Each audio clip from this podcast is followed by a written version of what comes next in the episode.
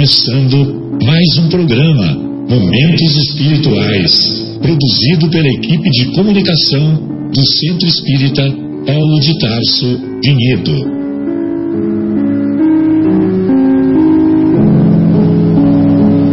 Se guardas contigo o estigma do sofrimento, indagando pela solução dos velhos problemas do ser e da dor, se percebes a nuvem que prenuncia a tormenta e o vórtice traiçoeiro das ondas em que navegas, vem conosco, estudemos a rota de nossa multimilenar romagem no tempo, para sentirmos o calor da flama de nosso próprio espírito a palpitar imorredouro na eternidade, e acendendo o lume da esperança, perceberemos juntos em exaltação de alegria que Deus, o Pai de infinita bondade, nos traçou a divina destinação para além das estrelas.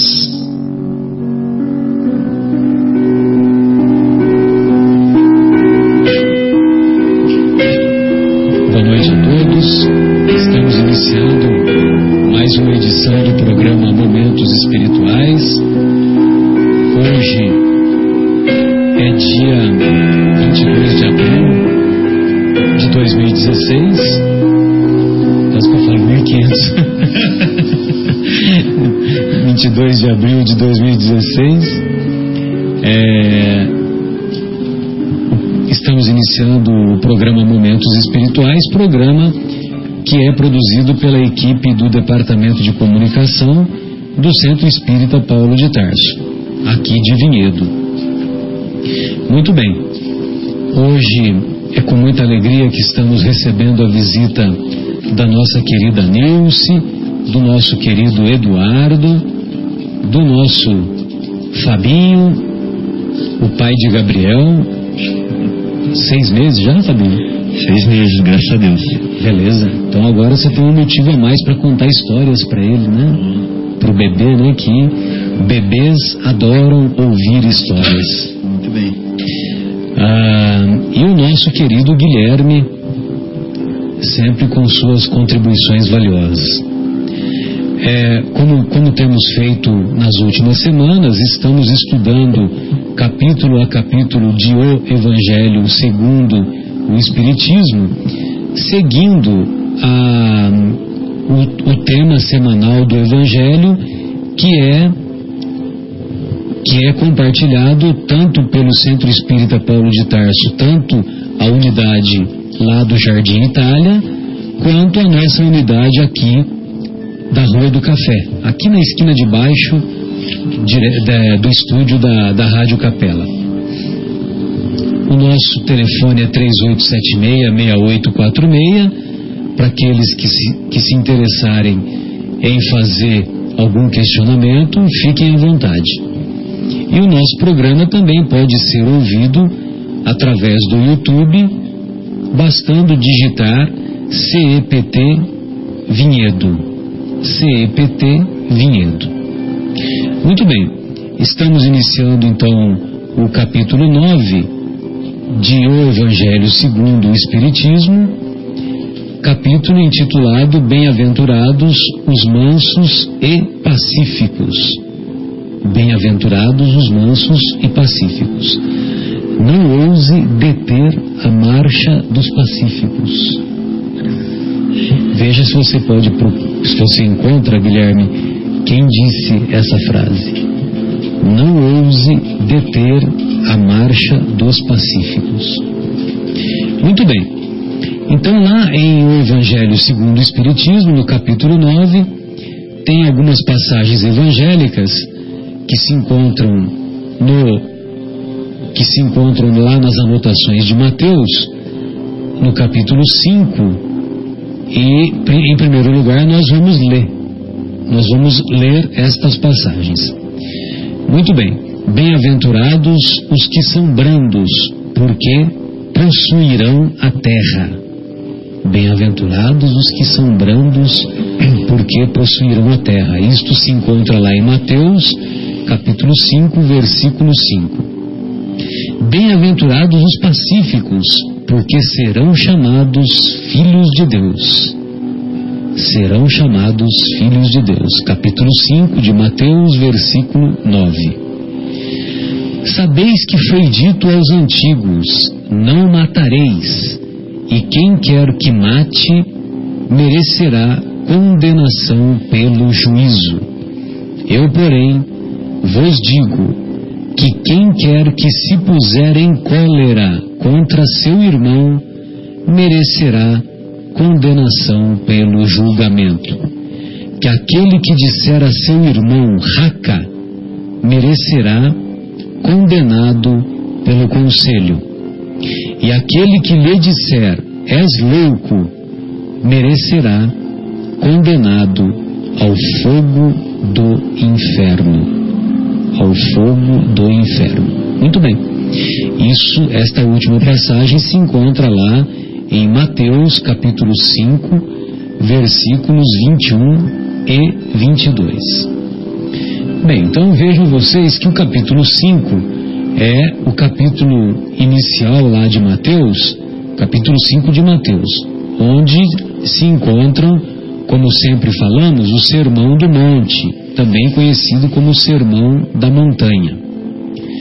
E estas promessas que o Mestre nos faz não são promessas apenas com caráter poético ou promessas que Ele fez só para nos agradar, e nos agradando nós nos sentiríamos estimulados a segui-lo. É muito mais do que isso. Quando ele diz, bem-aventurados os que são brandos, brandos de coração, porque possuirão a terra, essa promessa possuir a terra, certamente que o Mestre não, não está garantindo um alqueire de terra, vinte e cinco mil metros quadrados, né? O alqueire é, aqui na nossa região é vinte e cinco mil metros quadrados, né? Ah, deve ser, Marcelo. Aqui São Paulo e Minas, né? Não é isso? É. Acho que é isso, né? É. Então, um alqueire é vinte e cinco mil metros quadrados. Então, quando Jesus promete que os brandos possuirão a terra, logicamente que não está se referindo a um pedaço de terra, terra material, nem uma chacarazinha, nem ah, um terreninho, nada disso. Nada disso, muito pelo contrário. A terra que ele está que ele tá prometendo é a terra, o nosso planeta, né? Ou seja, as pessoas que tiverem um comportamento pacífico, as pessoas que forem brandas de coração, mesmo sendo injustiçadas nesta encarnação ou nas próximas encarnações, quando o planeta Terra estiver amadurecido, quando o planeta Terra estiver alçado a um... a um momento de maturidade mais elevada, quando for um planeta de regeneração, quando, quando se transformar num planeta é, ditoso, um planeta feliz, logicamente que esse planeta ditoso, esse planeta feliz, será composto por aqueles que foram brandos no passado, por aqueles que não ah, se detiveram ou não se conformaram com as, injusti- com as injustiças, que perseveraram no bem, que não aceitaram as injustiças e nem por isso revidaram e mudaram o seu comportamento de brandura e de pacificidade. Bem, é, nós gostaríamos então de fazer esse comentário inicial e, uma vez mais, É, gostaria de cumprimentar a nossa querida Nilce. Nilce, boa noite. Boa noite. É, fique à vontade. Para nós é uma honra, uma alegria muito grande, né? Você dirige, você participa da direção da, da Casa Espírita lá de Louveira. Uhum. Inicialmente eu gostaria que você fizesse algumas considerações. Como é que se chama a casa lá mesmo? É, Centro Espírita Caminho Verdade e Vida. Caminho, Verdade e Vida, lá em Louveira, né? Isso. Antigamente ficava em frente à Santa Casa de Louveira, né? Isso mesmo. E agora? Agora ela fica na Estrada da Berna, é, passando aquela... Onde tem o buffet é, lá? Tem um buffet. Passando eu esqueci o nome daquele Sumatra. Filme, né? Sumatra, isso mesmo. Passando Sumatra, virar à direita, uhum. Depois logo a primeira direita é uma, uma estrada de terra. Mas passando a Sumatra, indo para Ianguera ou vindo da Ianguera? Indo para a Ianguera. Ah, indo para a Ianguera, aí passa a Sumatra, vira à direita. À direita e, e depois à direita de novo. À direita de novo, uma estradinha de terra, quase ah. no final da rua do lado direito. Ah, que bacana isso. Só não me lembro o número. Vocês mudaram faz pouco tempo, faz né? Faz um, uns Já tem um ano, dez, né? meses, dez meses, por aí. Legal. E está atendendo as necessidades lá de vocês? Por enquanto, nós estamos é, dando, fizemos uma suspensão dos trabalhos assistenciais por conta da distância. Certo. Porque as, as famílias socialmente carentes que eram atendidas, é, prioritariamente elas moram na, na, numa outra região de difícil acesso, difícil acesso principalmente no bairro São Antônio, né?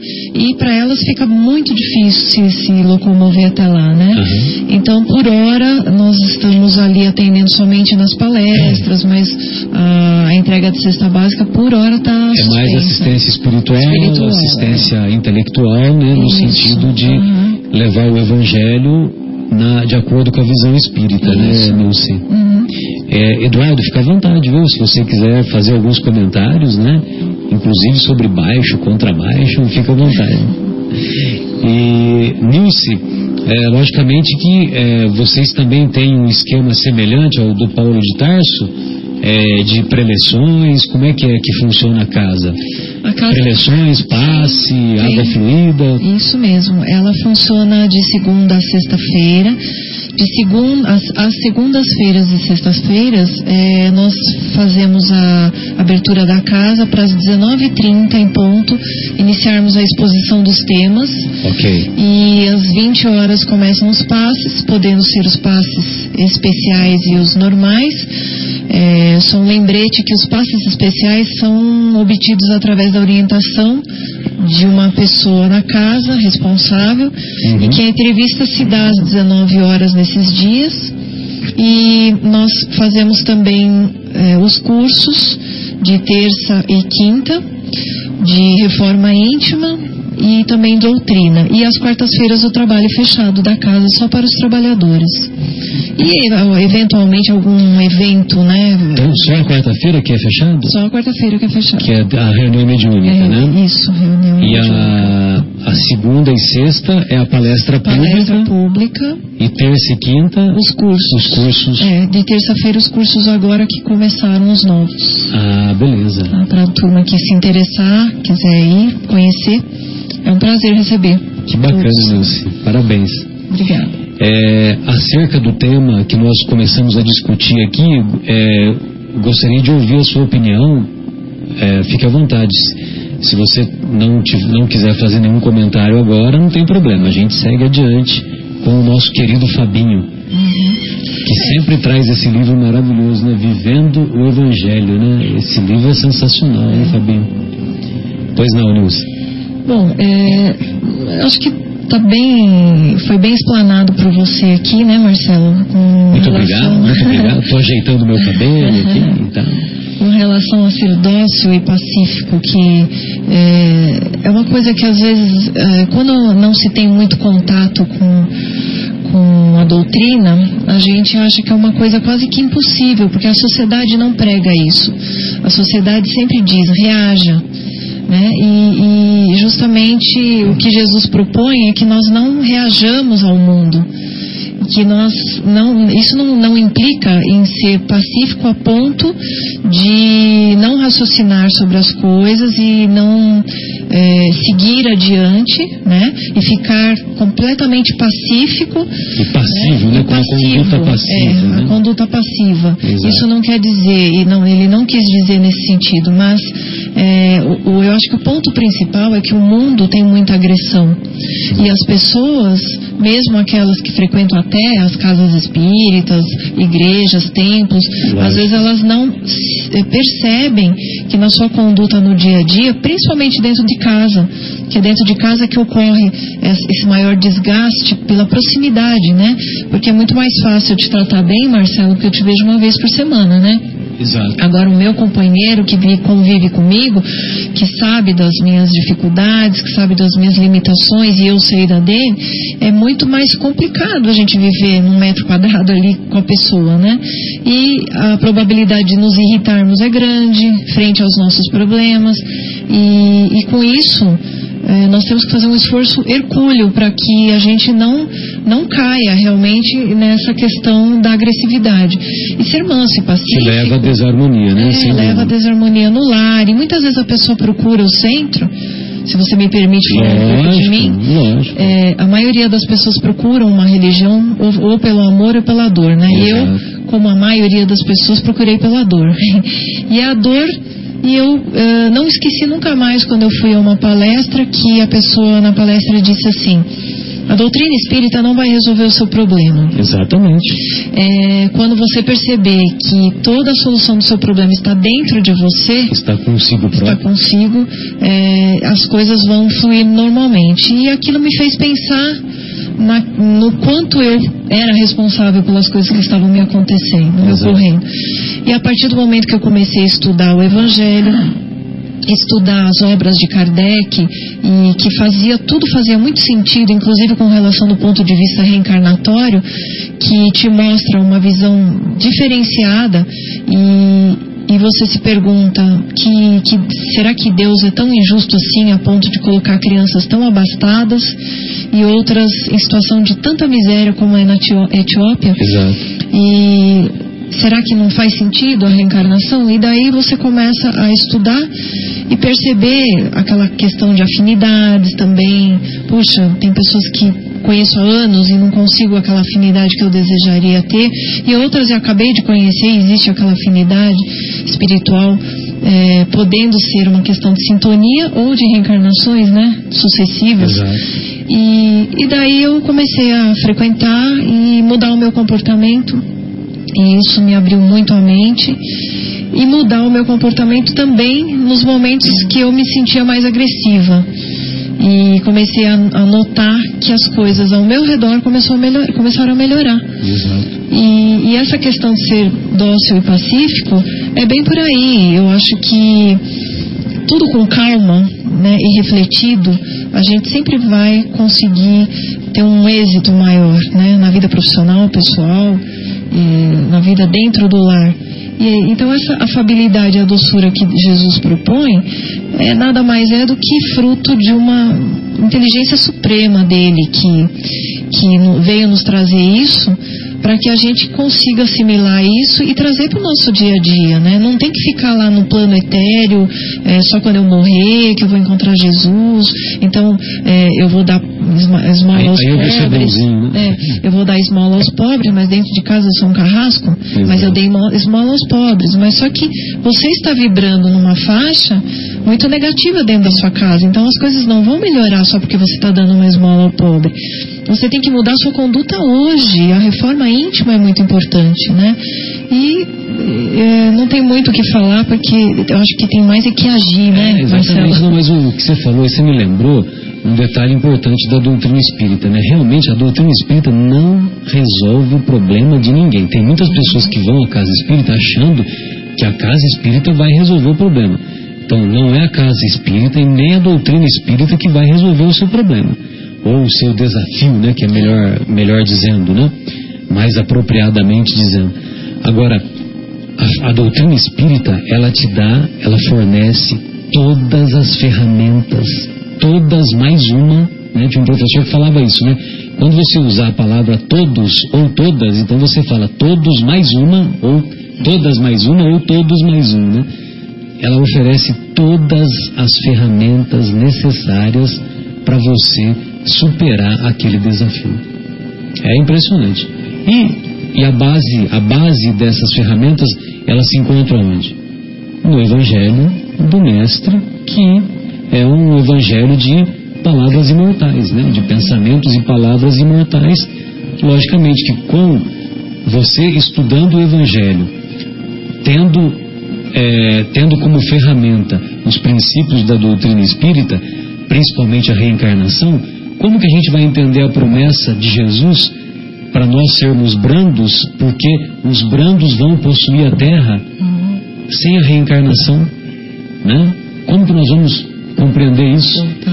Sem a reencarnação, né? Com tantas pessoas que, que se dedicam, são boas, são pacíficas e sofrem as maiores injustiças. Ou seja, essa promessa, essa promessa é lá na frente, é para depois, é quando o nosso planeta, planeta tiver numa situação de maturidade espiritual mais, mais elevada, né? Fabinho, gostaria de ouvi-lo. Boa noite, amigos ouvintes. Boa noite. Boa noite, colegas aqui na rádio. É, eu queria convidar os amigos para fazerem um raciocínio, assim, lá do começo, né? Para chegar aonde Jesus está falando aqui agora. Queria que nós pensássemos um pouquinho acerca de Deus, né?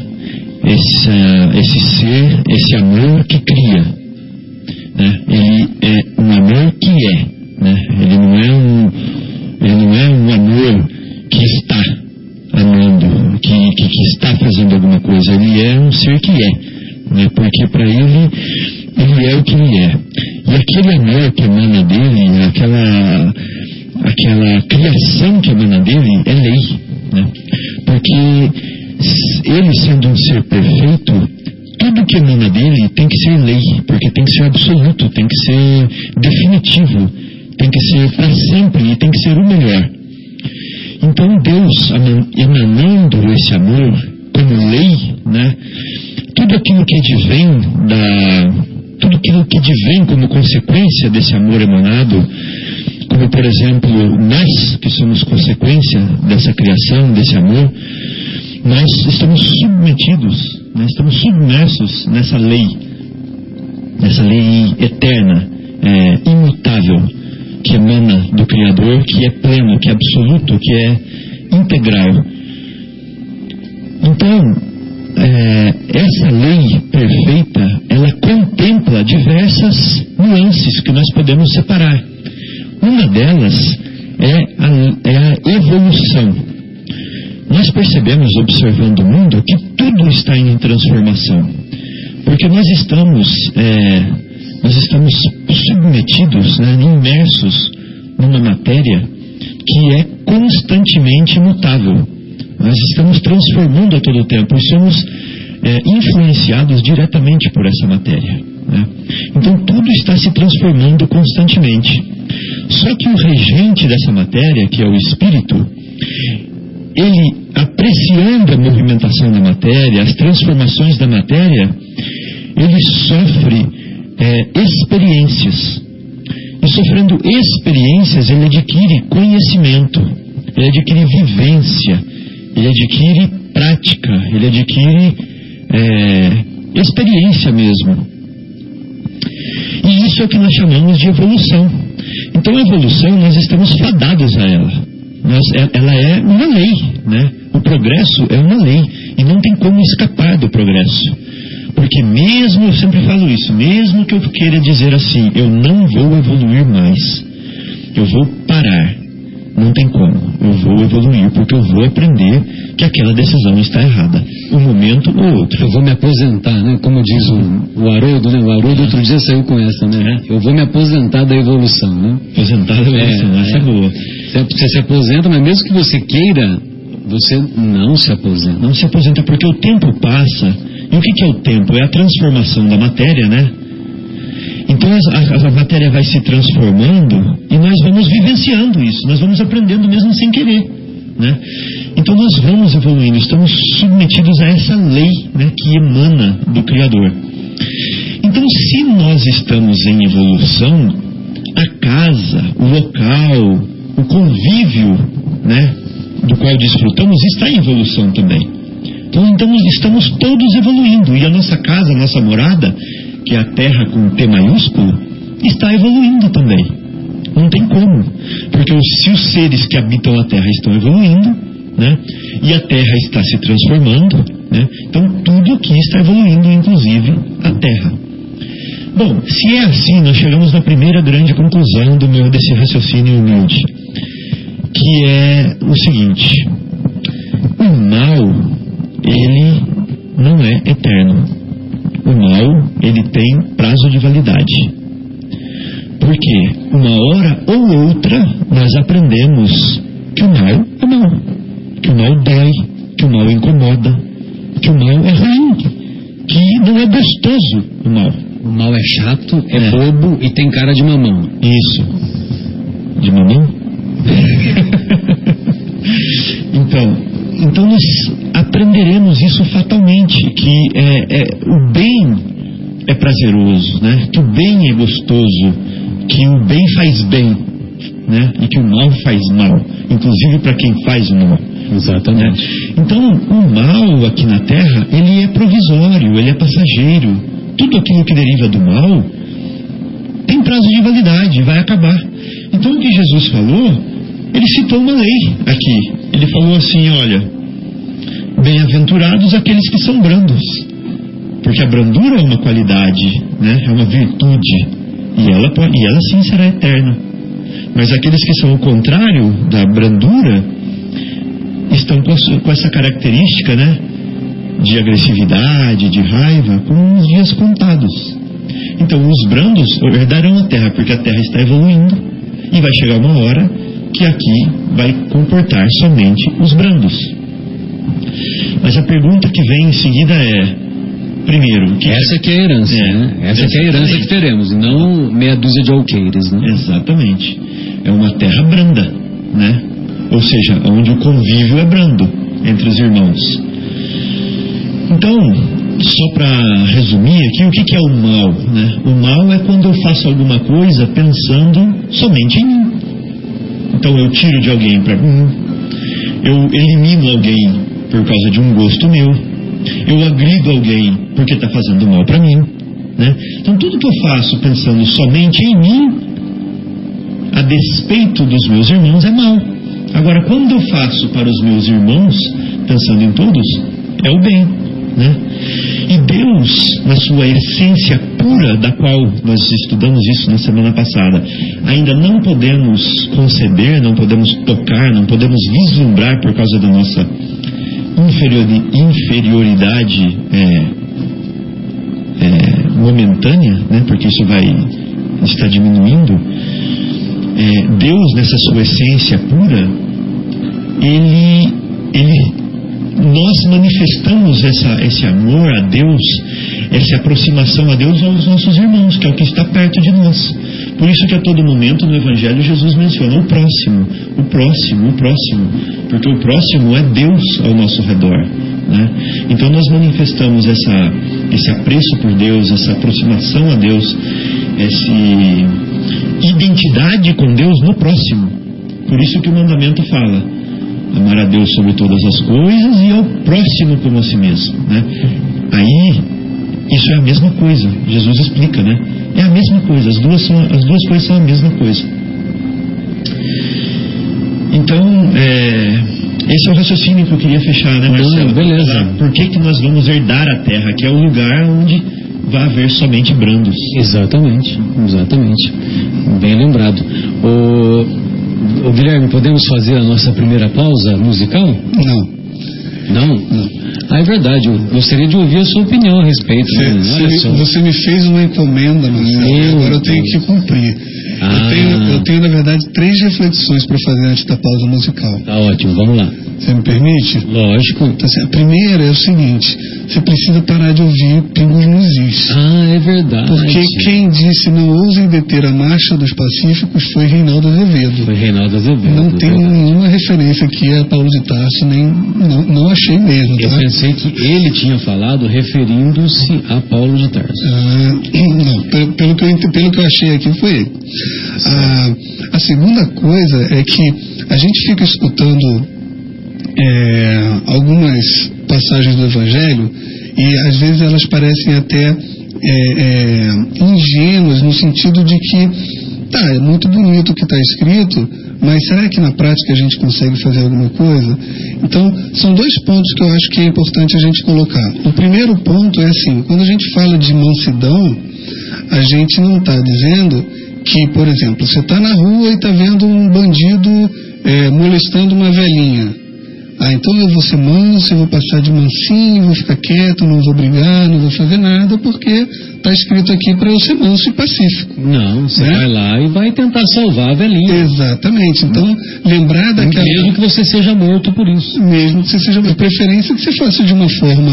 mansa e pacífica, que não seja né? necessário. É, mas é, é colocar isso, né? Que às vezes a gente ouve é, essa questão da mansidão, a questão de dar a, fa- a segunda fa- a outra face.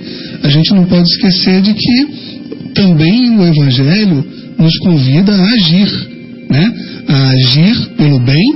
E assim, tão prejudicial para a gente é não fazer a, é, igual a não fazer a caridade é deixar de fazer o bem quando o bem né, te é oferecido. Você tem a oportunidade de fazer o bem e passa por ele sem fazer, também é prejudicial para a sua, pra tua evolução. Você se omitiu, né?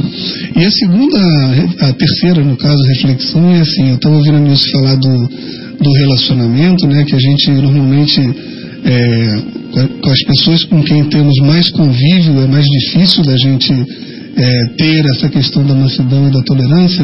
Eu fico sempre me lembrando de uma, de uma coisa assim. A gente busca normalmente, né, a grande maioria de nós buscamos a religião numa fase mais avançada da nossa vida, diria talvez aí dos trinta anos em diante, né? Antes a gente está com a cabeça em outras coisas. Estou generalizando, tá, gente? De maior maturidade. É. E com essa idade dali para frente, talvez a gente fique naquela, naquela, naquela, com aquele raciocínio de que não se ensina truque novo para cachorro velho, né? Mas uma coisa que é muito interessante é assim, eu pelo menos no meu casamento, tem muitas situações onde eu falo assim, ou até minha esposa fala, para, para aqui e vamos dormir. Vamos falar sobre isso amanhã. Exatamente. E a gente vai dormir. E quando a gente acorda, a gente olha um para a cara do outro e ri, porque realmente não tem o que falar. Mas ali naquele momento, se deixar, a coisa vai num crescente que é capaz de ter morte. Lógico. Estou exagerando, tá, querida? Mas assim, se você estiver me ouvindo. Mas é uma coisa que a gente vê. Então, por que que sempre quando brigamos a gente não tem, no meu caso, né, eu estou falando para mim, vamos dar esse tempo, porque alguma coisa acontece na química cerebral, alguma coisa acontece nesse período, nesse intervalo, que no dia seguinte está tudo muito bem. Obrigado. Então são algumas é, fórmulas, algum, alguns truques, vamos dizer assim, que sim, o, o cachorro velho que se permitir tentar vai descobrir que, embora sejamos imperfeitos, a gente tem como, de uma maneira ou de outra, ir melhorando um pouquinho a cada dia e ficando um pouquinho mais manso a cada dia, né? E por aí a gente vai trilhando esse caminho difícil que é a evolução. Perfeito, maravilha. Pois não, Nilce, fique à vontade. Muito após as reflexões do, é, do, do, do nosso querido Guilherme. Guilherme, né? Como bem lembrado pelo Marcelo aqui hoje, a doutrina espírita, ela não resolve os problemas. Ela faz com que nós enxerguemos de forma diferente, como é o caso que o Guilherme falou. É, ele estava numa situação que podia, possivelmente lá pelos vinte anos você não faria isso. Você iria levar aquela questão até o final. Então é necessário que uma boa dose de humildade, dizer, nós não, nós não temos cabeça agora para resolver esse problema. Exato. Certo? Então, é, o que modifica a gente, acrescenta, né? E, por exemplo, as pessoas acabam tendo eventos muito é, maléficos em suas vidas por conta de raiva, por conta daquele momento, por causa do orgulho e querer, não, eu quero convencer que eu estou certa. E quando a gente está com raiva, a gente está transgredindo essa lei que o Fábio falou. E raiva é um veneno que você toma pensando que o outro vai morrer. Não é verdade? Perfeito. E é uma história... É, perfeito, de... Funcionou. Tem uma história de um mestre que dizem que ele nunca se abalava com nada. Ele era tão pacífico, mas ele era muito sábio. Ele sabia lidar com as situações, né?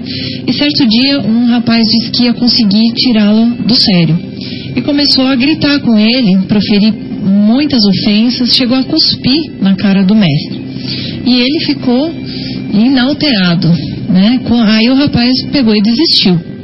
Quando ele, o rapaz foi embora, os, os, os alunos dele chegaram para ele e falaram: mestre, mas como o senhor, o senhor pode ficar tão tão assim pacífico diante de tanta ofensa, né? Ele falou, é muito simples. Quando alguém te dá um presente e você não quer o presente, o que você faz? Com quem fica esse presente? Aí todos responderam, ué, com a pessoa que trouxe. Ele falou, só fiz isso. Como era só isso que ele tinha para dar e eu não quis, eu deixei o presente com ele. Olha, vejam só que, que sabedoria, né? Então eu acho que é por aí mesmo, ser manso e pacífico, mas você não precisa da última palavra e estar por cima. Muitas vezes o Sim. silêncio fala mais do que mil palavras, o né? silêncio muitas vezes é eloquente. E é, é mais bonito até você sair com classe, e se o marido está brigando com a mulher, ou vice-versa, a mulher com o marido, olha, você está nervoso, vamos conversar amanhã, e vai para o quarto dormir, vai deixar ele totalmente sem ação, né?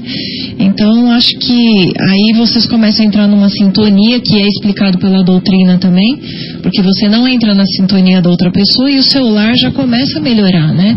Então é essa reforma proposta pela doutrina espírita. Quando você se modifica, não é fácil, viu, gente? Reforma íntima é um negócio sim. que eu estou há seis anos fazendo, mudei muito pouco. E nós vamos, vamos levar sessenta anos, seiscentos anos, seis mil anos. Pois é, mas é isso, enfim. Muito é maravilha isso. E, e, e bate com os ensinos da doutrina, que tem um um dos benfeitores, num determinado momento, se não me engano, é no, no próximo capítulo dos Misericordiosos, que eles falam assim, que há mais coragem em suportar uma ofensa do que em revidá-la, né? Do que em revidá-la, né?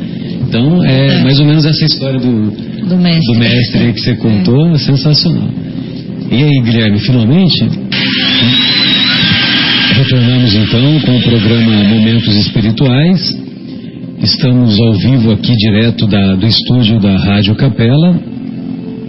Hoje, particularmente felizes com a presença da nossa querida Nilce, do nosso querido Eduardo e com os, os companheiros Fábio e Guilherme.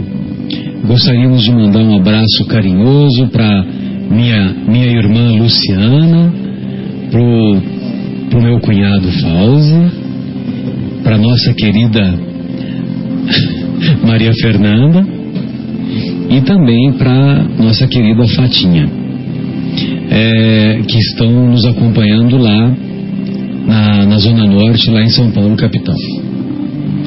É, Lúcia, aproveitando que você está aqui conosco hoje, é, depois nós retornaremos ao nosso estudo, então eu gostaria de, de que você contasse para nós É, como foi a sua, a sua entrada, né? O que fez você buscar a doutrina espírita, o, se houve algum acontecimento mais importante, enfim, né? Os motivos que a levaram a buscar uh, essa sombra que a doutrina espírita nos fornece, né?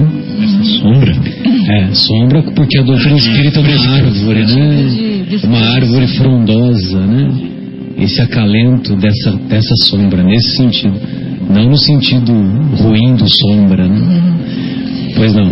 Bom, primeiro eu quero eu agradecer, né, por estar aqui. A gente não teve nem tempo de falar. É, para nós é uma alegria. Eu agradeço, eu que sinto uma grande satisfação de estar aqui. Como eu havia dito uns minutos atrás, é, eu... procurei a casa espírita pela dor mesmo. Porque... Você é de origem católica? Não, não sou. Meu pai, ele era espírita já, frequentávamos alguns lugares em São Paulo. Certo. E não, não, não segui a religião católica, até porque pelos meus avós eles também não seguiam. O meu avô era ateu, uhum. mas era uma das melhores pessoas que eu já conheci na minha vida. De sabedoria, de equilíbrio, de bondade. E ele acreditava em Deus como um todo, né? Uhum. Mas não nesse Deus que algumas religiões pregavam. E, e nós viemos... Uh, eu fui criada com os preceitos morais, familiares... Mas, mas acho que foi mais perto da adolescência que eu comecei a frequentar a doutrina espírita em São Paulo. E é São Paulo e... capital mesmo, né? Não é A B C, capital, é, não é, não, é capital mesmo, é. Eu morei na Lapa, certo, muitos anos. E daí a gente dá aquela natural afastada, porque como o Guilherme falou, nós estamos ocupados demais com a materialidade, né? Com o materialismo. E, de, de... e somos imaturos demais é, também para valorizar a parte espiritual. Buscando outras coisas, estamos focados em outras coisas. Então, dos vinte aos Aos trinta, nós deixamos para o segundo plano. Se der tempo, a gente lê é. alguma coisinha. Quando eu estiver lá pelos quarenta, trinta, quarenta, aí eu frequento. Não né? era a prioridade. Só que daí um dia é, você vai indo por aquele caminho e há uns chamamentos, né? Porque você começa a se desviar.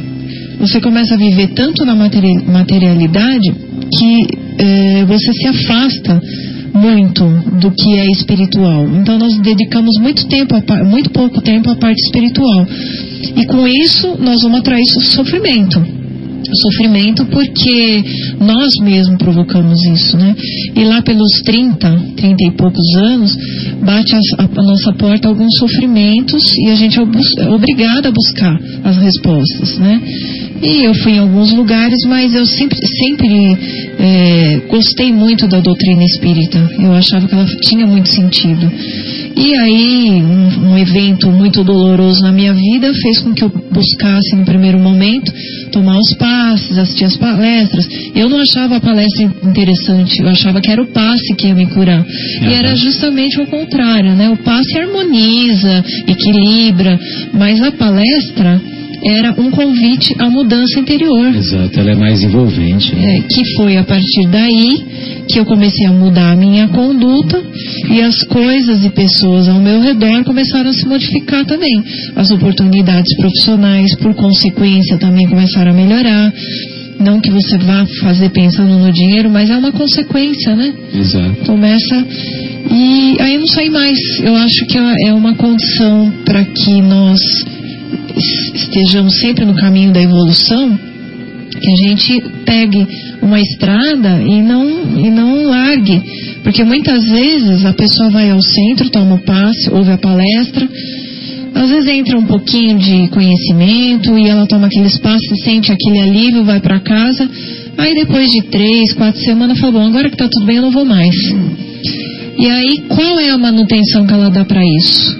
Ela não lê mais nada, ela não pega uma página de nenhuma obra, não vai a lugar nenhum, e aí os problemas retornam, né? É. Aí ela não se esforça, não se policia, porque uma das coisas mais importantes que tem na doutrina, que eu entendo que é a reforma íntima, ela, ela vem logo na sequência daquela, daquele, daquela frase de Sócrates, conhece-te a ti mesmo, né? Exato. E que é a base de tudo. A hora que a gente começa a se analisar e perceber as coisas erradas que nós estamos fazendo, as condutas que estão fora dessas leis divinas, nós vamos perceber que somos nós que estamos provocando todo esse embrólio na nossa vida, vamos dizer assim. Então, é, o primeiro passo é conhecer a si mesmo. Nós temos um, se você me permite falar rapidamente, nós temos um exercício que nós fazemos é sempre à noite.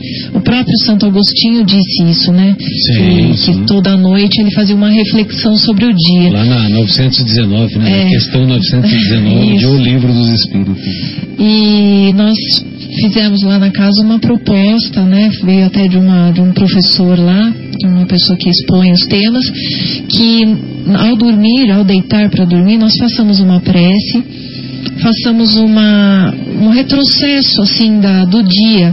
Pode começar pela última hora mesmo, não na hora que acordou, porque dizem os terapeutas que fica mais fácil você se lembrar a partir daquele momento para trás. E você começa a analisar o seu dia, tudo aquilo que te provocou uma emoção negativa, pedindo para o seu anjo guardião lhe auxiliar nesse momento para você perceber o que, que aconteceu. Aquilo que provocou uma, uma emoção negativa, é, procurar avaliar por que eu fiquei daquele jeito. Só que tem uma coisa, não vale colocar a culpa no outro. Por mais que o outro tenha começado a briga, tenha começado a ofensa, a culpa é sempre nós, nossa, quando nós nos permitimos ser ofendidos, certo? E aí, por conta muitas vezes de sentir o orgulho ferido, a gente revida e aí vem aquela emoção negativa. Então, quando a gente fizer essa análise bem pontual sobre aquele evento, nós vamos conseguir enxergar que a culpa não é do outro, mas nós que nos, nos desequilibramos, nos desarmonizamos. A responsabilidade é nossa. É nossa. E aí a gente encerra pedindo para que o nosso anjo de guarda nos, eh, nos ajude nas próximas vezes, né, a partir dali, a filtrar melhor, né, o que nós vamos fazer.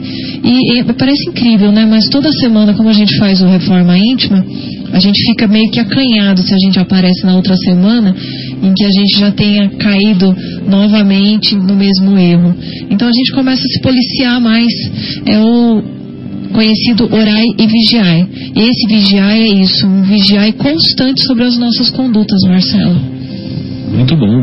Essa dica é uma dica preciosa, viu? Que é, né, interessante, né, de, de fazer essa autoavaliação diária e começando pela, pela hora mais próxima, né? Então, tem outra dica muito legal que ela falou também. É, vou realçar porque foi muito boa. É, você falou assim... A gente às vezes acha que a culpa de uma irritabilidade, de uma raiva... é do outro, né? É, a gente falou assim, você começou. Justifica. Exatamente. Abertura. Eu só reagi assim porque você falou tal coisa, né? Porque você é, fez tal nós coisa. Nós somos fazendo a vitimização. Exato. Se você não tivesse feito isso, estava tudo bem. Então a culpa é sua, né? Mas essa que é a essência, né? Nós estamos aqui nesse caldeirão fervente para a gente aprender a não se escaldar, né? É para isso que a gente está aqui. É pra... A gente está sofrendo estímulos de fora para a gente saber reagir do estímulo. Então a gente não veio aqui para ficar numa, numa, bolinha de, numa redoma de cristal, né? A gente não veio aqui para ficar protegidinho de, de ofensa, de injúria, de provocação, de nada, de agressão. A gente veio aqui justamente para sofrer, né, essas, esses estímulos para o nosso espírito imperfeito se aperfeiçoar, né? E ontem eu ouvi também uma, uma tese muito interessante sobre o perdão, porque isso tem a ver com perdão, né, Fábio? É, se vocês ficar esperando, como você falou, eu só reagi, né? Então, se você ficar esperando o outro melhorar para você perdoar, você não vai melhorar nunca. Você não vai, você não vai perdoar nunca. Então você tem que perdoar enquanto ele está errando com você. E perdoar é muitas vezes você falar, deixa passar o nervoso dele, né? Deixa, deixa ele aquietar, depois nós vamos conversar com a razão. Exato. Então às vezes a gente quer um anjo do nosso lado, né? A gente quer um anjo do nosso lado, mas se o anjo estiver do nosso lado, a gente não vai testar as nossas imperfeições.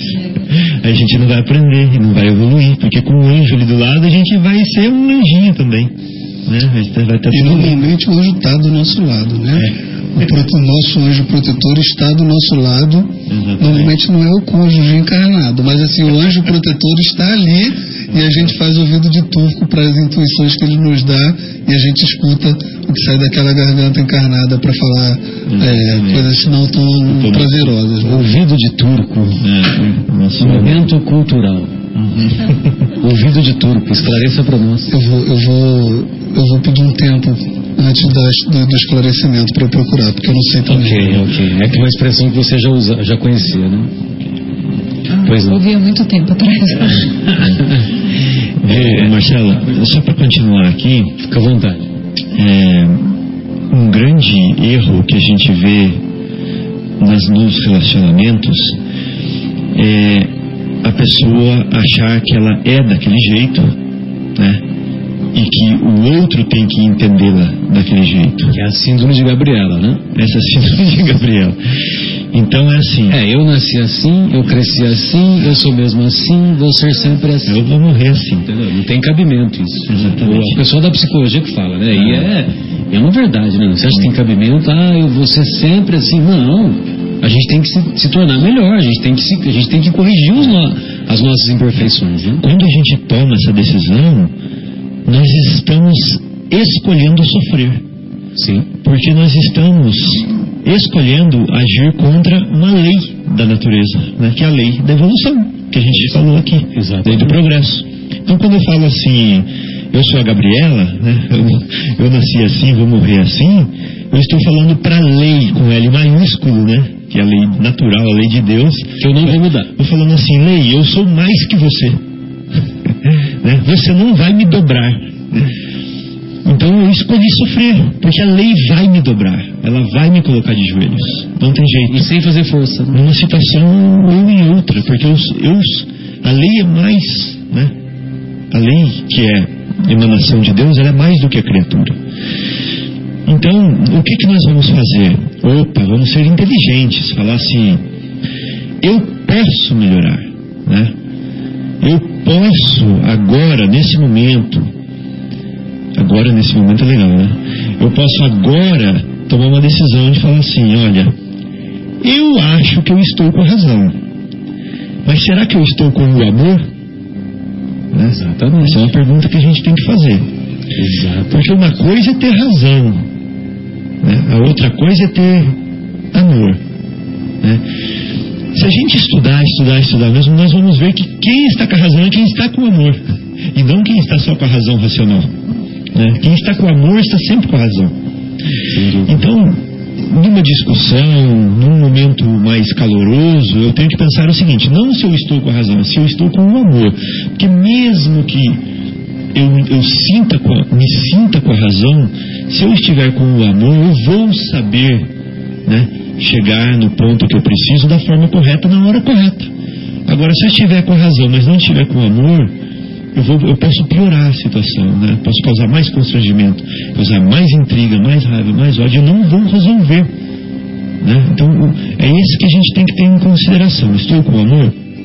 E a outra coisa é, eu posso melhorar, eu devo melhorar, né? E quanto mais rápido, quanto mais efetivamente eu fizer a minha reforma íntima, menos sofrimento para mim e para os que estão, os que estão convivendo comigo, né? Então eu acho que essa é uma dica muito legal, né? Que todo mundo está é, chegando num consenso aqui na conversa, né? Que é isso, é, eu vou melhorar, né?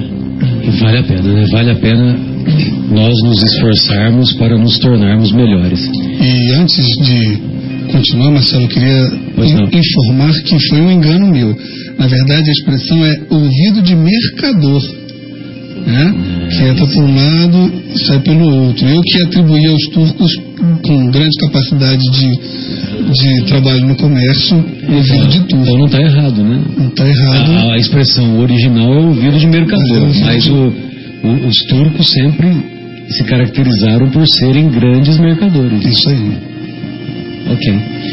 É, Nilce, só voltando um pouquinho na, nessa, nessa sua experiência é, dolorosa, né, que a motivou a procurar a doutrina, é, você disse que depois que você teve contato com os conceitos da doutrina, que você foi tendo uma compreensão mais ampla, você foi observando A, a responsabilidade dos seus atos, e aos poucos você foi se tornando uma pessoa melhor, você foi se tornando uma pessoa mais pacificada intimamente, uma pessoa mais tolerante com as imperfeições alheias, enfim, uma pessoa que, logicamente que nós todos estamos distantes da perfeição, uhum. Mas você estava lutando, se esforçando para se tornar uma pessoa melhor.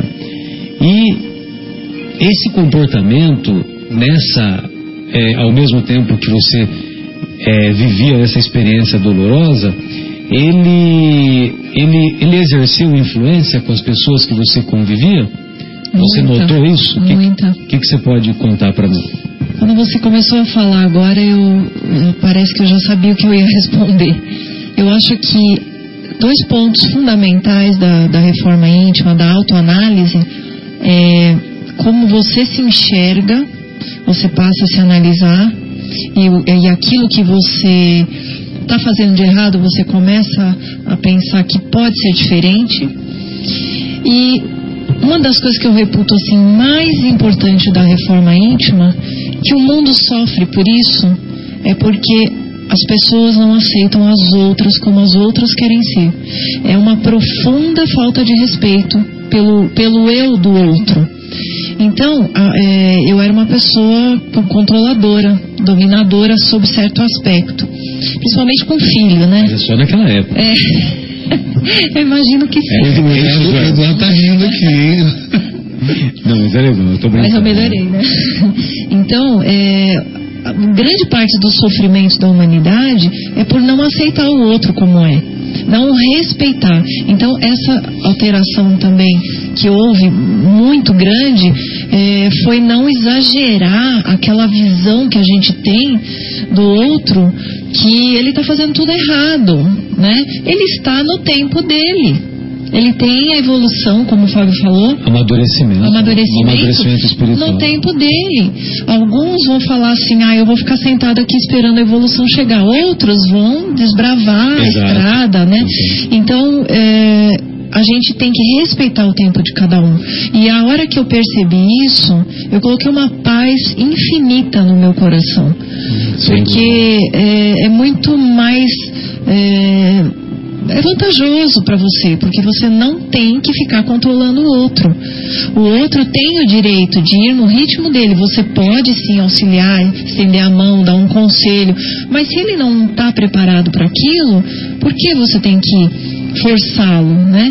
Então eu acho que essa é uma das coisas que eu acho assim que mais envelhece o ser humano, é ele tentar impor o jeito dele. Um pai que quer que o filho faça um tipo de faculdade, né, que não aceita, uma esposa que não aceita a determinada função do marido, é, enfim, são coisas que a gente tem que aprender a respeitar, até quando é uma coisa que foge do consenso. Por exemplo, um casamento que normalmente um, uma pessoa não faça aquilo, que não é, não, não é comum aos casamentos, mesmo assim, eu acho que a gente respeitando vai conseguir fazer com que o outro te respeite, né? E numa, num diálogo bem é, conduzido, é possível sim falar das, das razões do sofrimento. A pessoa começa a te ver com mais simpatia, né? E eu acho que é, é fundamental isso, a aceitação do outro. Eu acho que isso para mim foi uma das melhores coisas que poderia ter acontecido, porque eu consigo sentir uma paz muito grande. É, e os conceitos da doutrina, eles nos ajudam muito nisso, né, Nilce?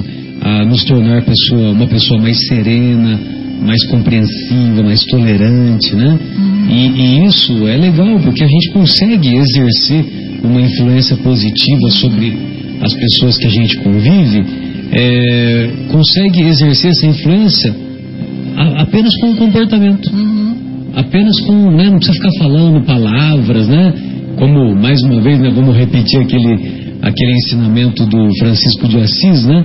Então, há um pensamento que é atribuído a Francisco de Assis, que ele diz assim, é, pregue o Evangelho, se for necessário, use palavras. Ou seja, o comportamento é muito mais importante, né? É verdade. E, e, e isso que você está falando vai também na mesma direção da, da experiência que eu tive, porque eu também mudei, quando eu conheci a doutrina, eu também mudei o meu comportamento.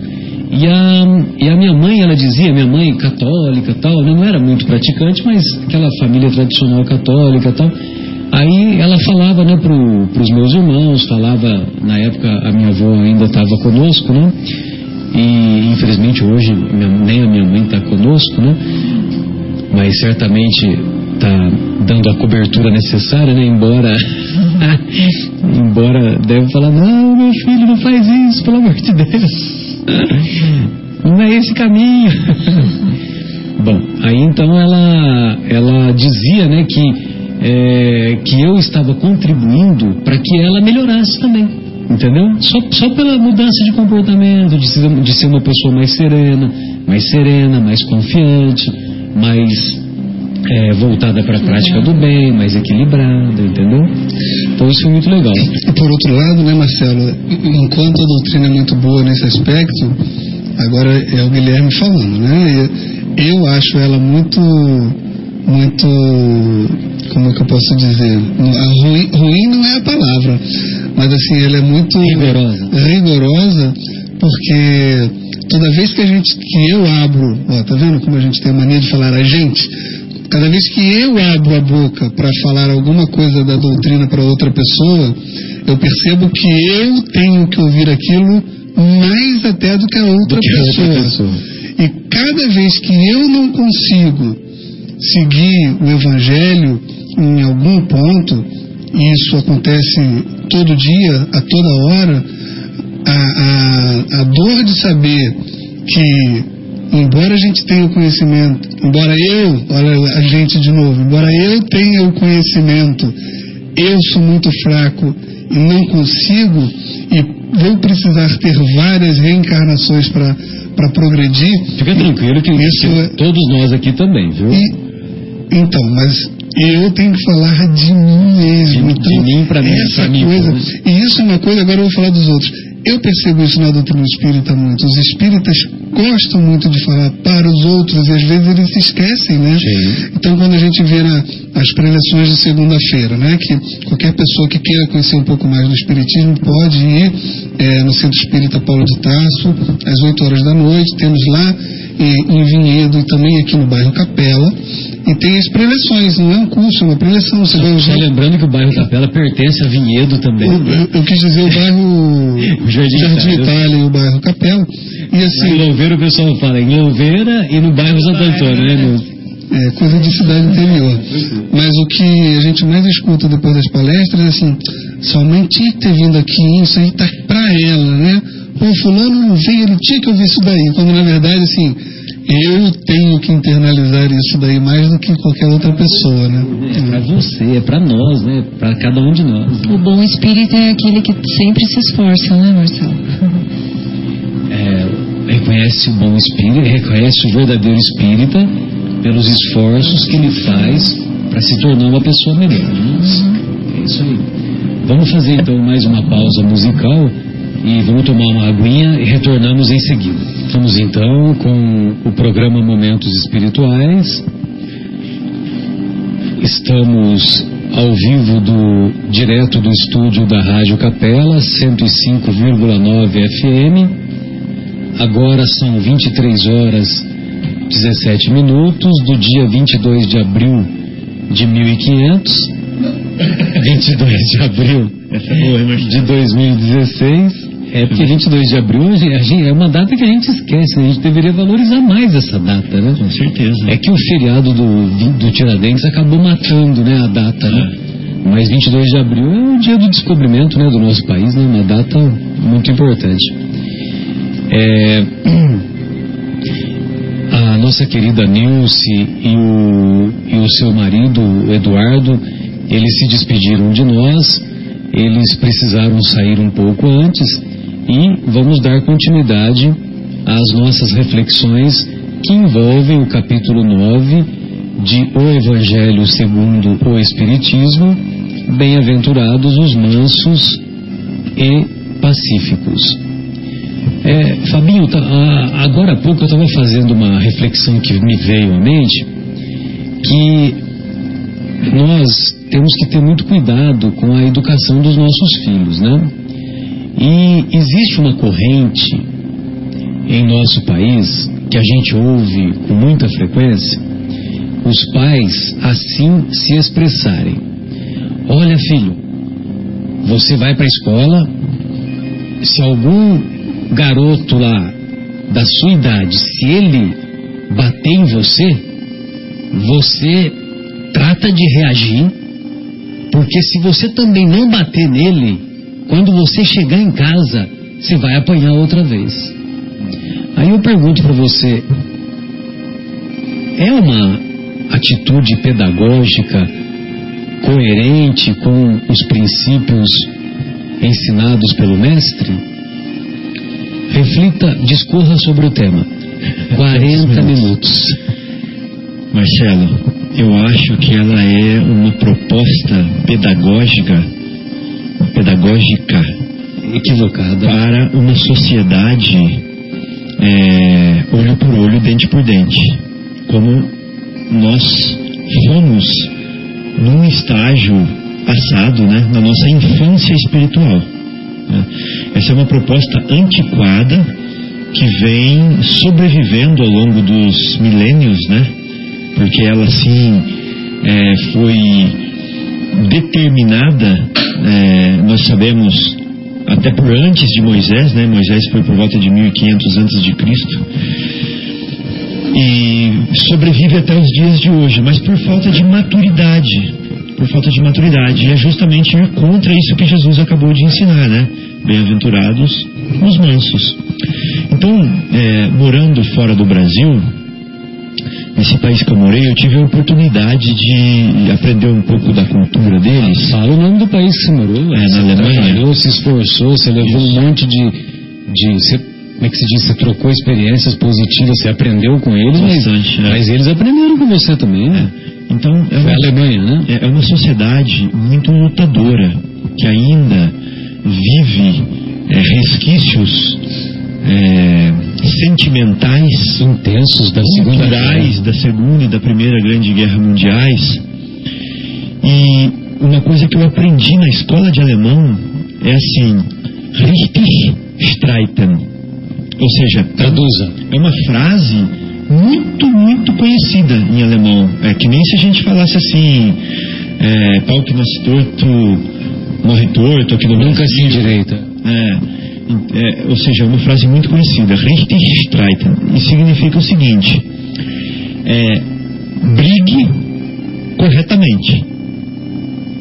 O que significa isso? Que lute de maneira é, ética, né? É, correta. Por quê?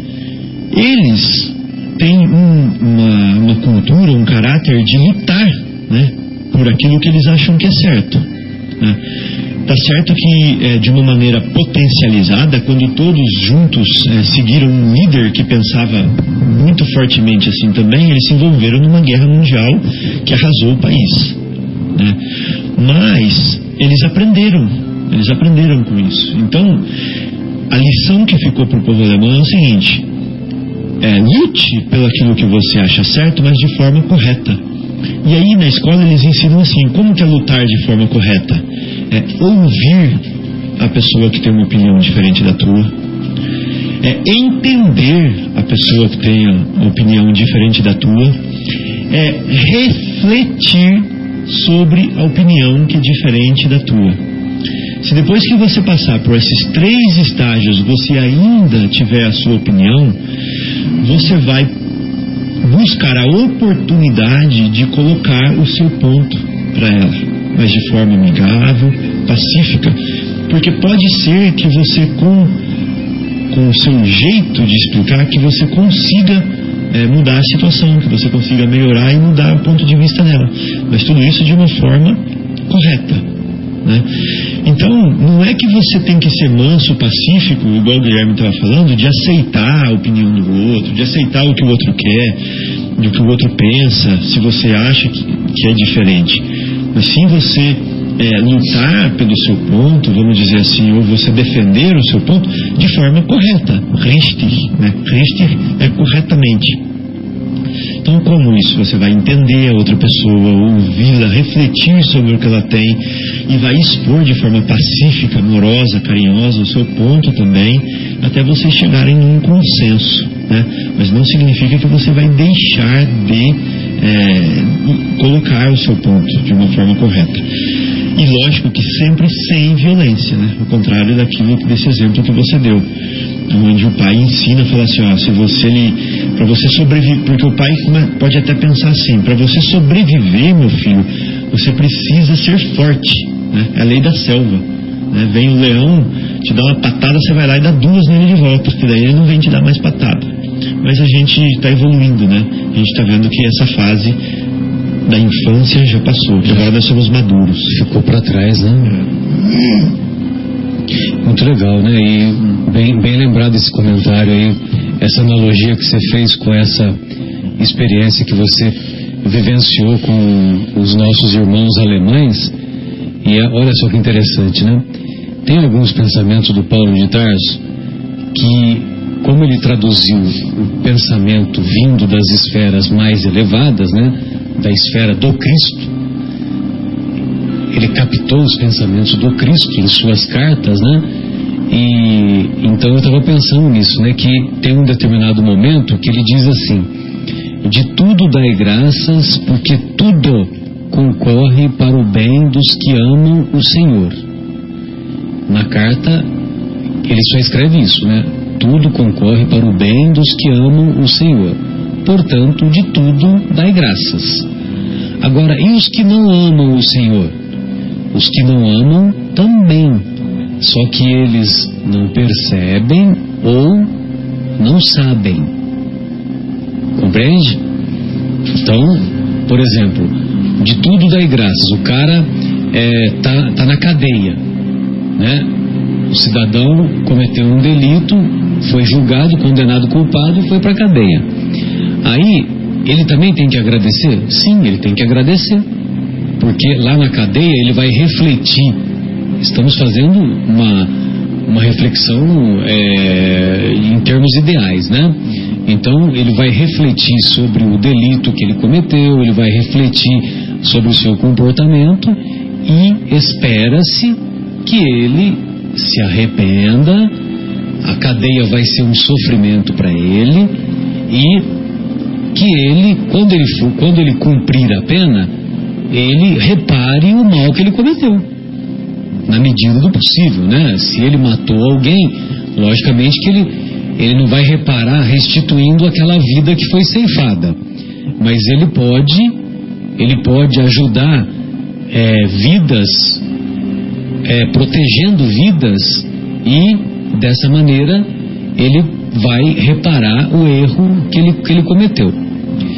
Muito bem. Então, a situação do cara que, tá, que, que não ama o Senhor, né? Porque se uma pessoa, se uma pessoa é, comete um delito, ela está mais distante do Senhor do que aquela que não comete um delito, né? Então, esse pensamento de Paulo, de tudo dai graças, porque tudo concorre para o bem dos que amam o Senhor, me fez refletir isso que você fez, esse comentário que você fez em relação aos nossos irmãos alemães, porque agora eles ensinam para você lutar corretamente por, por causa da experiência dolorosa que eles tiveram quando acreditaram, deram crédito a, a, a uma pessoa, né, que se tornou líder da nação, que foi o Adolf Hitler, né?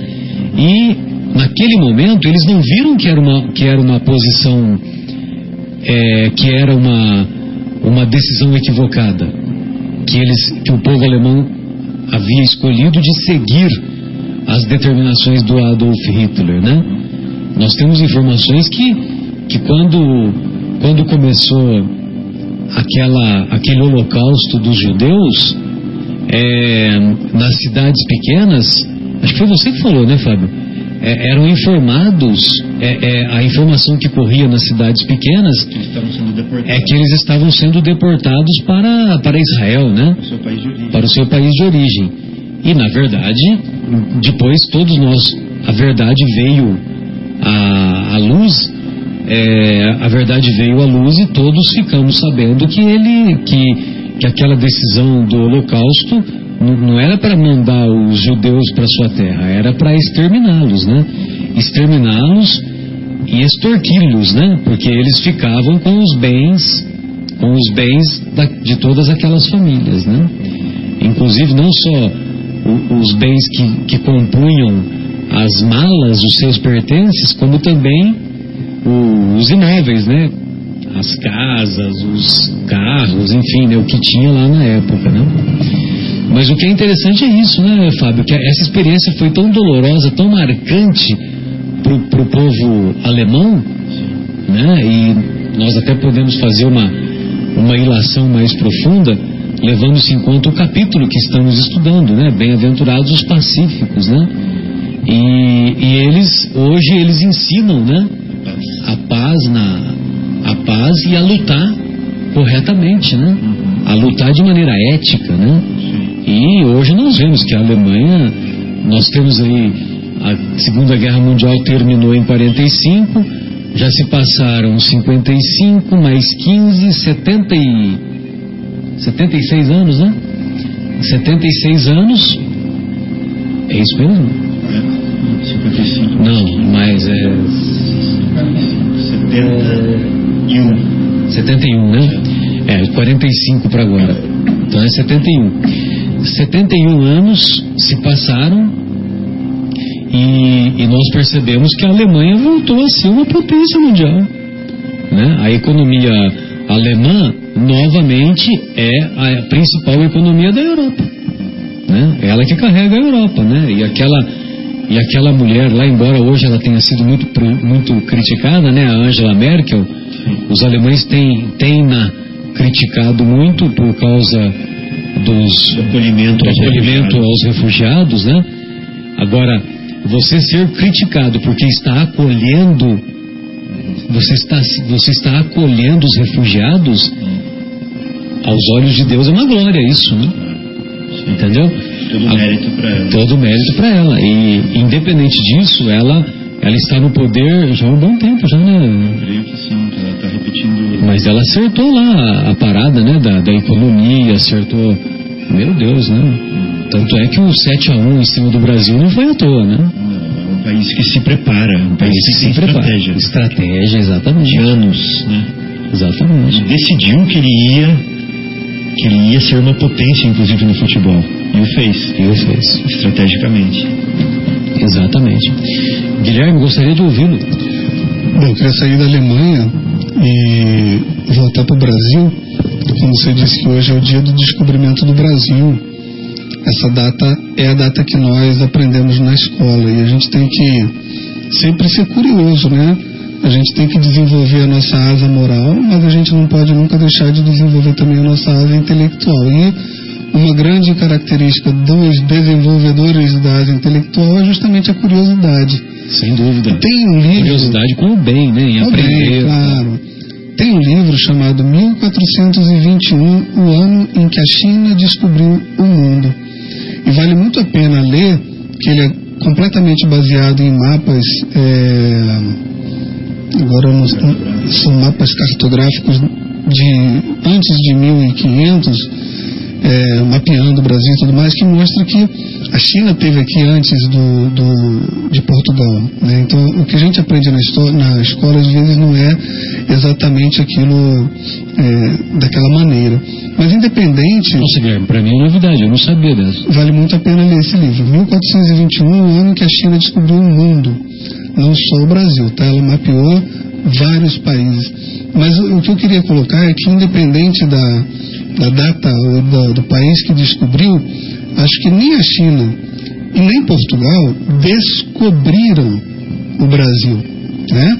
Quando eles aqui chegaram, a gente tinha já habitantes no país, e eu fico me perguntando se até hoje não tivesse chegado aqui a China ou Portugal com o materialismo, com a, a mercadoria, com aquela questão já, um capitalismo rudimentar, se hoje nós estaríamos é, da maneira com, como estamos hoje, né? Foi uma coisa que passou aqui pela minha cabeça, porque os índios que aqui estavam, eles foram extremamente mansos, né? E pacíficos, até ingênuos. Deixaram levar as riquezas do país em troca de espelhos, em troca de é, quinquilharias, quinquilharias, né? E obviamente depois eles foram desenvolvendo uma certa malícia a ponto até de ter revoluções indígenas contra a escravidão, porque eles foram escravizados, né? Então chega um momento que uh, a imperfeição de quem aqui habita tem limite e a revolução acontece. Mas eu fico me perguntando se até hoje não tivessem chegado É, essas civilizações mais, entre aspas, avançadas, como nós estaríamos aqui enquanto índios, se teríamos as guerras que a gente tem hoje, se teríamos a corrupção que a gente tem hoje, como seria a, a civilização aqui no Brasil. Sem dúvida, né, Guilherme? E nós observamos essa, essa reflexão que você está fazendo, é, tendo em vista esse pensamento, né? Esse pensamento de Paulo, né? De tudo dai graças, porque tudo concorre para o bem. Porque se nós formos fazer uma análise, houve uma troca de experiências também dos nossos irmãos silvícolas à época, né? Os indígenas, que trocaram experiências com os portugueses, né? Os portugueses que aqui ficaram e aqui, e que aqui se estabeleceram, né? Então, é, apesar de, do objetivo maior ser tomar conta das riquezas do novo país para Portugal, ah, os índios, como, como compunham uma população É, que tinha menos conhecimento, para eles aquelas riquezas não eram, não tinham a mesma importância que tinha para os portugueses, né? Então, quer dizer, para eles os índios, é, vamos dizer assim, que eles não davam tanto valor como, como deveriam, por não ter o conhecimento, né, da prática comercial, essa coisa toda, né? Agora, lógico que conforme os portugueses foram se estabelecendo, eles também foram aprendendo. E aí eles perceberam, eles perceberam que poderiam valorizar mais as terras e as riquezas que, que delas se extraía. Mas, lógico, né, que tudo isso faz parte da, da convivência entre os povos, da convivência entre, entre a, as diferentes etnias, né? Eu não gosto de falar o termo raça, né? Que o pessoal diz que raça só existe a raça humana, né? Eu fico com esse pensamento, né? E, e isso, lógico, que contribuiu para que eles avançassem a asa da inteligência, né? Olha que interessante. E por sua vez, os portugueses também avançassem a asa Da, da emoção, a asa da espiritualidade, percebendo ou convivendo com pessoas, com pessoas pacíficas, né? Será? Porque eu fico pensando assim, o, hoje a gente vê que é, eles já naquela época tinham medicina com base na, na, em ervas, em, em plantas, né? E os, pa, os pajés utilizavam os que, conhecimentos que utilizavam, eles tinham alguns preceitos que hoje, que foram destruídos no primeiro momento, que hoje a gente vê a população voltando para aquilo, né? A gente vê mais e mais é, é pessoas buscando tratamentos alternativos, buscando medicina. É, basta ver a biodiversidade que, que o pessoal comenta da, que compõe a riqueza na Amazônia, né? Sim, e mais e mais a gente vê, tudo bem que a população era outra, mas mais e mais a gente vê a preocupação do planeta com a natureza. E os índios naquela época já respeitavam, já né? respeitavam, a adoravam inclusive, né? Sem dúvida. Mas, é um, mas assim, foi só uma reflexão que, eu, que veio na minha cabeça. Eu acho que nem em dez programas a gente responde qual é a melhor atitude do pai para dizer para o filho quando vai no colégio, porque eu fiquei aqui pensando e honestamente eu, eu tenho minhas dúvidas, e também a gente não vai conseguir fazer uma, uma, uma regressão é, hipotética para saber como estaríamos sem a, a colonização que nos foi imposta, né? Sem dúvida. Agora, o que, o que, o que é interessante nessa reflexão que você propôs, viu, Guilherme? Eu, para falar a verdade, nem tinha pensado nisso. É que, é, que a, na obra na obra Brasil, Coração do Mundo, Pátria do Evangelho, tem um determinado momento que ele que o, que o, o autor é o Humberto de Campos. Humberto de Campos coloca isso, né? Que os povos que viviam aqui no, no Brasil é, caracterizavam os, os mansos, né? os, as pessoas ingênuas, né? Os espíritos ingênuos, espíritos mansos que já viviam aqui, né? E olha que interessante, é, hoje a população indígena no Brasil é uma população muito pequena, né? Me parece que não tem um milhão de, de habitantes, né? Entre os indígenas no Brasil. É, eu acho que eu escutei isso inclusive essa semana, viu? É, não tem um milhão de habitantes.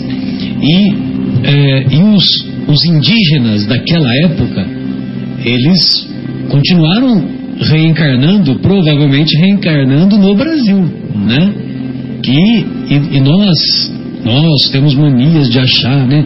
Olha, em, em reencarnações anteriores, eu fui Cleópatra, eu fui Marco Aurélio, né? Eu fui não sei quem, não sei quem, né? A gente sempre fala que, a gente sempre acha que fomos personalidades, né? Agora, ninguém admite a possibilidade de ter sido... Um, um, um índio, por exemplo, no Tupinambá, humilde, um, um senhor Peri, um senhor Ceci, uhum. mas não propriamente comandante de aldeias indígenas, né? Uhum. E, e aí eu te falo, né? O, que, o, o raciocínio que eu estou fazendo é o seguinte, é que aqueles, aqueles mansos que já viviam em mil e quinhentos, uhum. eles continuaram reencarnando no Brasil, sim. né? E... Bem-aventurados os mansos, porque possuirão a terra, herdarão a terra, né? Sim. Ou seja, logicamente que a, a maior parte da população brasileira é composta por, por pessoas mansas e pacíficas, né? Sim, a maior sim. parte, de, ganha de goleada, né? Eles só não saem nos jornais, né? Mas que a maior parte é. Com certeza. É. Porque para os jornais, por enquanto, não interessa, né? É. Falar que... que está tudo funcionando normalmente, né? Que o, um monte de asilo, vários velhinhos foram, é, foram acolhidos, foram alimentados, nos, nos, na, nas creches, várias crianças, as mães foram trabalhar sossegada, porque as crianças foram acolhidas e foram cuidadas nas mais variadas creches, né? Uhum. O, o bem ninguém divulga, o bem ninguém faz propaganda. Os doutores da alegria foram nos hospitais. Os doutores da alegria foram nos hospitais, uhum. né? Agora, quando é para um crime que acontece, pronto, né? Aí já é. divulga, faz um, um, um alarde de primeira página. E só para complementar esse raciocínio, que eu estou achando muito legal, naquele outro livro, né? É também escrito por Chico Xavier, O A Caminho da Luz, Emmanuel faz questão de mostrar pra gente o benefício das miscigenações, né? Ou seja, da mistura de caracteres. Então, de certa forma, era útil misturar as qualidades morais e intelectuais dos europeus com os índios e com os africanos. Exatamente. Ainda, né? Porque iam haver benefícios corridos de todos os lados aí. Então, de todo dá graças. É. Então, quem sabe, Marcelo, hoje a nossa personalidade ela tem é, tem um mérito, essa mistura, ela é. tem o mérito, né, de ter, de ser como é, graças às contribuições desses três povos, né? O mérito desses três povos dentro de nós. Exatamente. Né? Então, tudo de tudo dá graça, porque tudo concorre para o bem. É. Muito bom. Legal. Guilherme, gostaria... Você tem mais algum pensamento? Fica à vontade. Uma leiturazinha rápida. Ah, não. Vamos lá, então. Vamos lá. Para a gente refletir, eu queria que eu, cada frase que eu falar aqui, que a gente fizesse um exercício de pensar se é o nosso caso, tá? Perfeito. Então, olha só. Realmente não é fácil manter... Aí vem as frases. A calma quando te ofendem. É para falar? É meu caso. É, né? Então, é fácil manter a calma quando te ofendem? Vamos pensar em alguém nos ofendendo. Não, não é fácil. Não é fácil. Mas é possível. É. É fácil manter a compreensão. Olha o richtig streiten, tá? É. Do alemão lá. É o... É o lute, lutar corretamente. É fácil manter a compreensão quando te atacam? Ou seja, se colocar no lugar do outro. Por que será que ele está me atacando? Vamos entender o ponto de vista dele. É fácil fazer isso nessa hora? É fácil manter a paciência quando te alfinetam, quando tentam tirar vantagem? Autocontrole, né? É fácil manter o equilíbrio quando eles nos afligem? A moderação quando nos instigam, nos provocam? E a brandura quando eles nos hostilizam? Vamos ser brando, vai. É fácil manter a paz quando alguém nos agride? Ou a mansidão, por exemplo, quando nos provocam? Ou a benevolência quando nos desacatam? E se alguém te ironizar, Guilherme? Fazer aquele comentário irônico sobre você. Manter a gentileza verdadeira no seu coração, não só exterior. Não penso em outra coisa. E a humildade, Marcelo? Quando é... te oprimem, o silêncio quando te injuriam, ou a agonia quando te ameaçam. São coisas para a gente pensar, né? Sem dúvida. Aí André Luiz fala o seguinte: não há dúvida de que é difícil sustentar durante todo o tempo a afabilidade e a mansuetude. Não há dúvida disso, ainda mais porque nós não somos anjos, né? No estágio que nós estamos, é muito difícil manter todo o tempo a afabilidade e a mansuetude, porque nós nos sentimos ainda imperfeitos e frágeis, como somos, e estamos cercados de maldades e abusos. Contudo, o que faz a diferença não é o que nós somos, e sim o que nós nos esforçamos para ser. É aí que está a diferença. Porque nós sabemos que nós não somos tudo isso, afáveis, dóceis, brandos. Mas a diferença está no esforço que nós fazemos para ser isso. Reconhece-se o verdadeiro espírito, espírita, pelos esforços que faz para dominar as suas más inclinações e tornar-se uma pessoa melhor. Então agora eu vou fazer uma reflexão de conclusão. É... Quem vai se sentir mais no céu entre essas duas pessoas? Aquele que é bom, que veio para a terra e se manteve bom, não se esforçou, não mudou, não cresceu? Ou aquele que é ruim, mas se esforçou e ficou metade de bom? Quem que vai se sentir mais no céu? Ah, sem dúvida, o segundo. É o mérito, né, do esforço e da, e da conquista, né? Aquele que se estagnou, mesmo já sendo bom, não vai se sentir bem, porque ele vai falar assim: perdi tempo, não fiz nada, né? Então, isso é um conceito para a gente mudar na nossa cabeça. O céu está no esforço, né, e não no estado. Está no esforço de mudança, de transformação. O mérito está aí, né, no seu esforço. Esse é o Fábio que eu conheço.